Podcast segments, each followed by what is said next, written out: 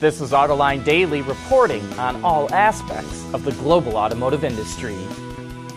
Another day, and another UAW executive was arrested and charged with embezzlement. This time it involves Vance Pearson, who worked directly with UAW President Gary Jones.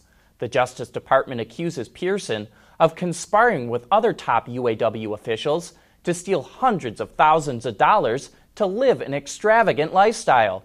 So far, UAW President Gary Jones has not been charged with anything, but federal agents recently raided his house, reportedly finding $30,000 in cash and other items that may have been bought with union funds. Tomorrow night, the union's labor contract with General Motors expires, and we think all of this makes a strike more likely. The rank and file are angry with their leadership, and one way to demonstrate their anger is to reject whatever contract their leadership negotiates. You know, electric cars may be the future, but sales are highly dependent on government subsidies to consumers. Tesla's sales in the U.S. fell dramatically when government sales subsidies were cut in half, even though the company cut prices to try and offset that. Sales of electric cars in Denmark absolutely collapsed when the government eliminated sales subsidies in 2016. And sales of EVs are down sharply in China after the government cut back on subsidies this year. Merrill Lynch reports that sales of new energy vehicles in China fell 16% in August. And Angela Merkel says that Germany wants to entice consumers to buy electrics, which suggests it's going to offer more subsidies. Several years ago, Merkel set a goal for Germany to have half a million EVs on the road by 2020. Last year, sales of EVs and hybrids only came to 55,000 cars. Meanwhile, Ford and GM are racing to beat Tesla to the market with an electric truck. Ford is modifying its F Series for an electric work truck and a performance version of the F 150 Raptor. And of course, Ford invested half a billion dollars in Rivian, the EV startup. And Reuters reports that GM will get its electric truck to the market in the next couple of years.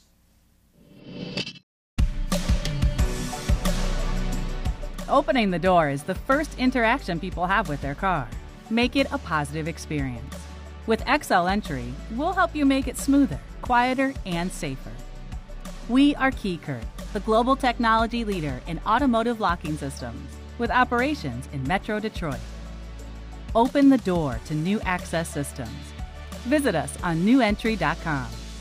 Kiekert, technology that leads. If you're interested in investing in the automotive industry, where should you put your money? Well, Merrill Lynch published its latest list of upgrades and downgrades of automotive suppliers.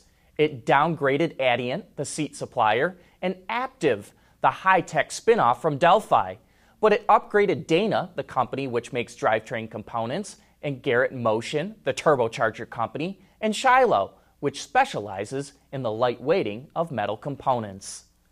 Sales in the U.S. market are holding their own, but they dropped nearly 13% in Mexico last month, and that is going to be a drag on suppliers in the NAFTA supply chain.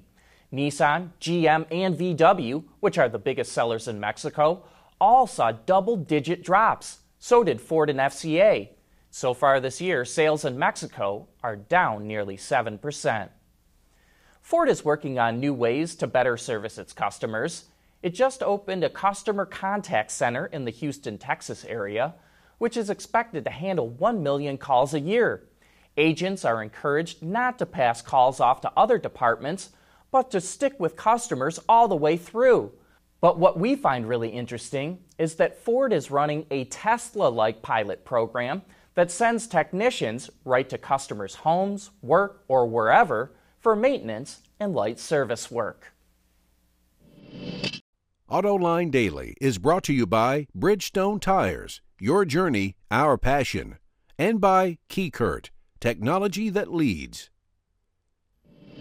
Cadillac revealed the non V version of the CT4 as you can see, it has very similar styling to the CT5.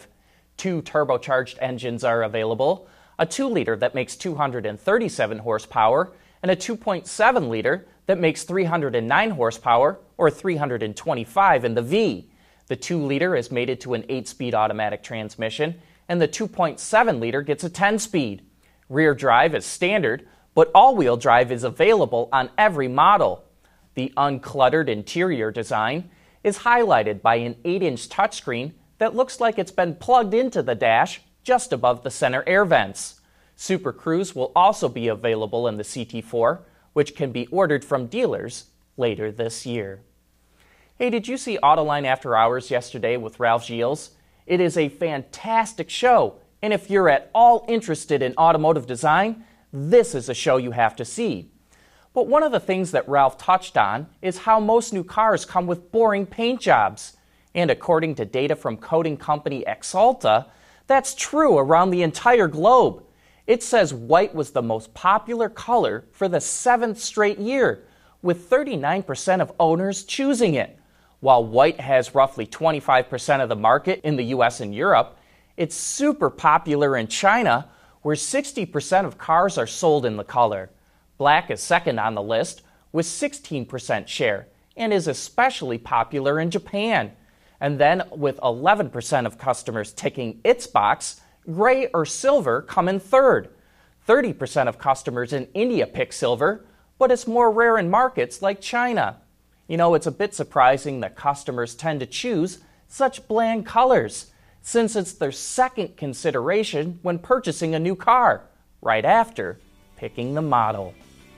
That wraps up this week's worth of reports. Thanks for watching. We'll be right back here again on Monday.